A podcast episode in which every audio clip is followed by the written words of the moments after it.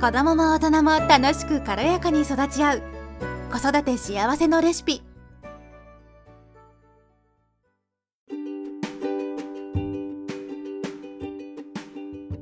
こんにちは、ミサです。今日は子供のしつけについてお話ししていきたいなというふうに思います。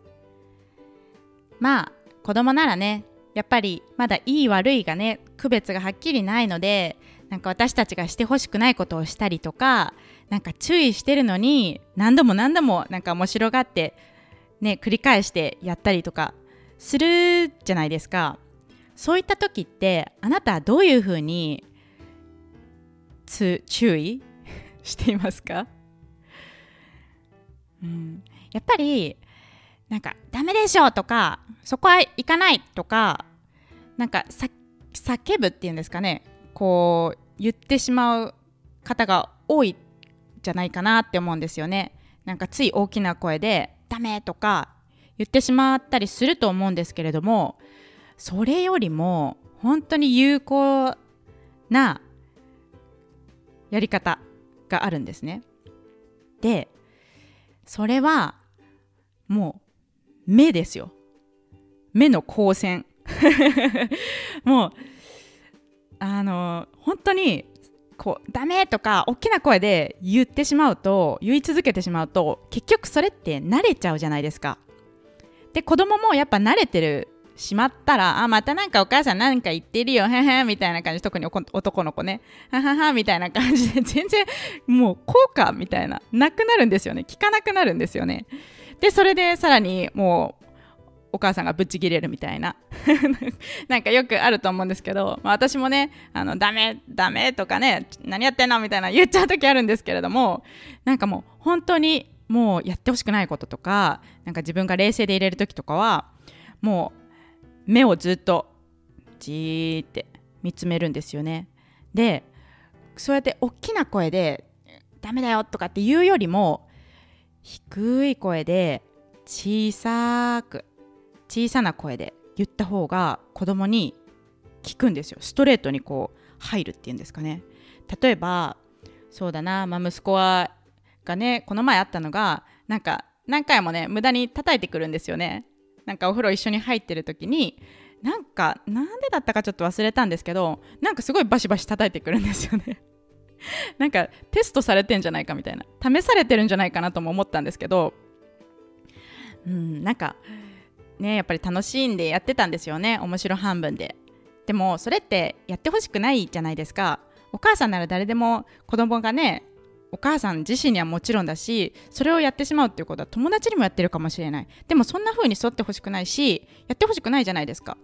だから本当にそういうその時私はもう本当にこう手をこうガシッて持って手叩いてくるのでねガシッて持って目をもうじーっと見つめてちょっと顎をこう低くしてね。引いて引いてね。ダメでしょ。ダメでしょとは言ってないな。これはやらない。って言って。うん。なんか本当にやらないよっていうことをもうバシッと伝えて低い声で言いながらもう目をじーっと見るんですよ。したら息子はね どういう反応を取ったかっていうとなんか初めはなんかヘラヘラしてたんですけどなんかお母さんがマジなんだって気づいてなんかだんだん静かになってしょんぼりし始めてでなんか目を視線をねこうそらしたりし始めたんですよね。あなんか本当にこれ怒ってるなお母さんみたいな。冗談半分でもないなみたいなのが気づいて。でなんかチラチラこう見てくるんですけどもうひたすら。でねこう目でもう訴えるというんですか？そういう風にやってたんですよね。うん。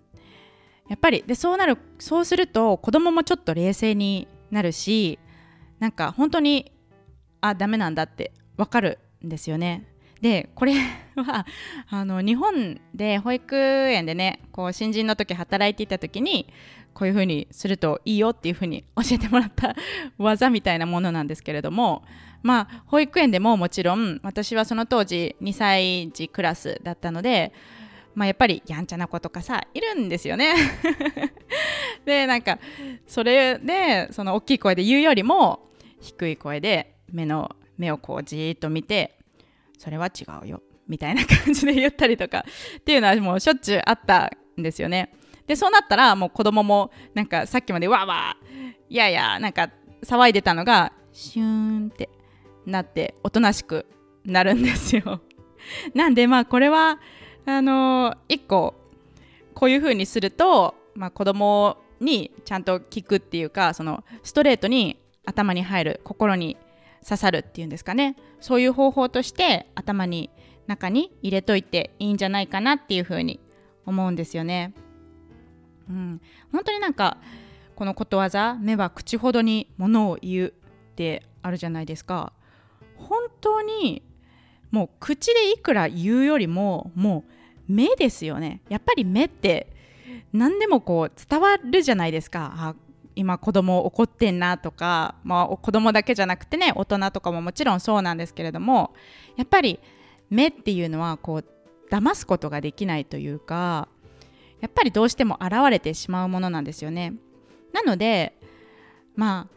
怒ってしまうよりはもう目で伝える。やっぱりずっと怒っているとなんか自分も疲れてくるじゃないですか。で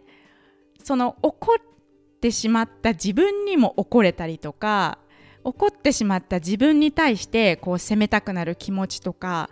出てきちゃうんですよね。で怒る時ってなんかこう体がギュッてなる感じありませんか？とかもうなんか頭にこう本当に血が上る感じでカッとなるっていうんですか？やっぱりそういうのをあのそういうのがあるとなんか自分自身にあるエネルギーみたいなものがこう減っていく感じしません？なんかどっと疲れません？怒った後って。なんかそういう風になるよりかはもう静かに伝えて低い声で伝えて目でもう本当にダメっていうことをビシッて伝えた方が自分もこうエネルギーをね 消費しないで済むし子供にもよく伝わるんですよねなので本当に一石二鳥なんじゃないかなとも思うんですよね。うん、ということで是非試してみてください。はい、今日も聞いてくださってありがとうございました。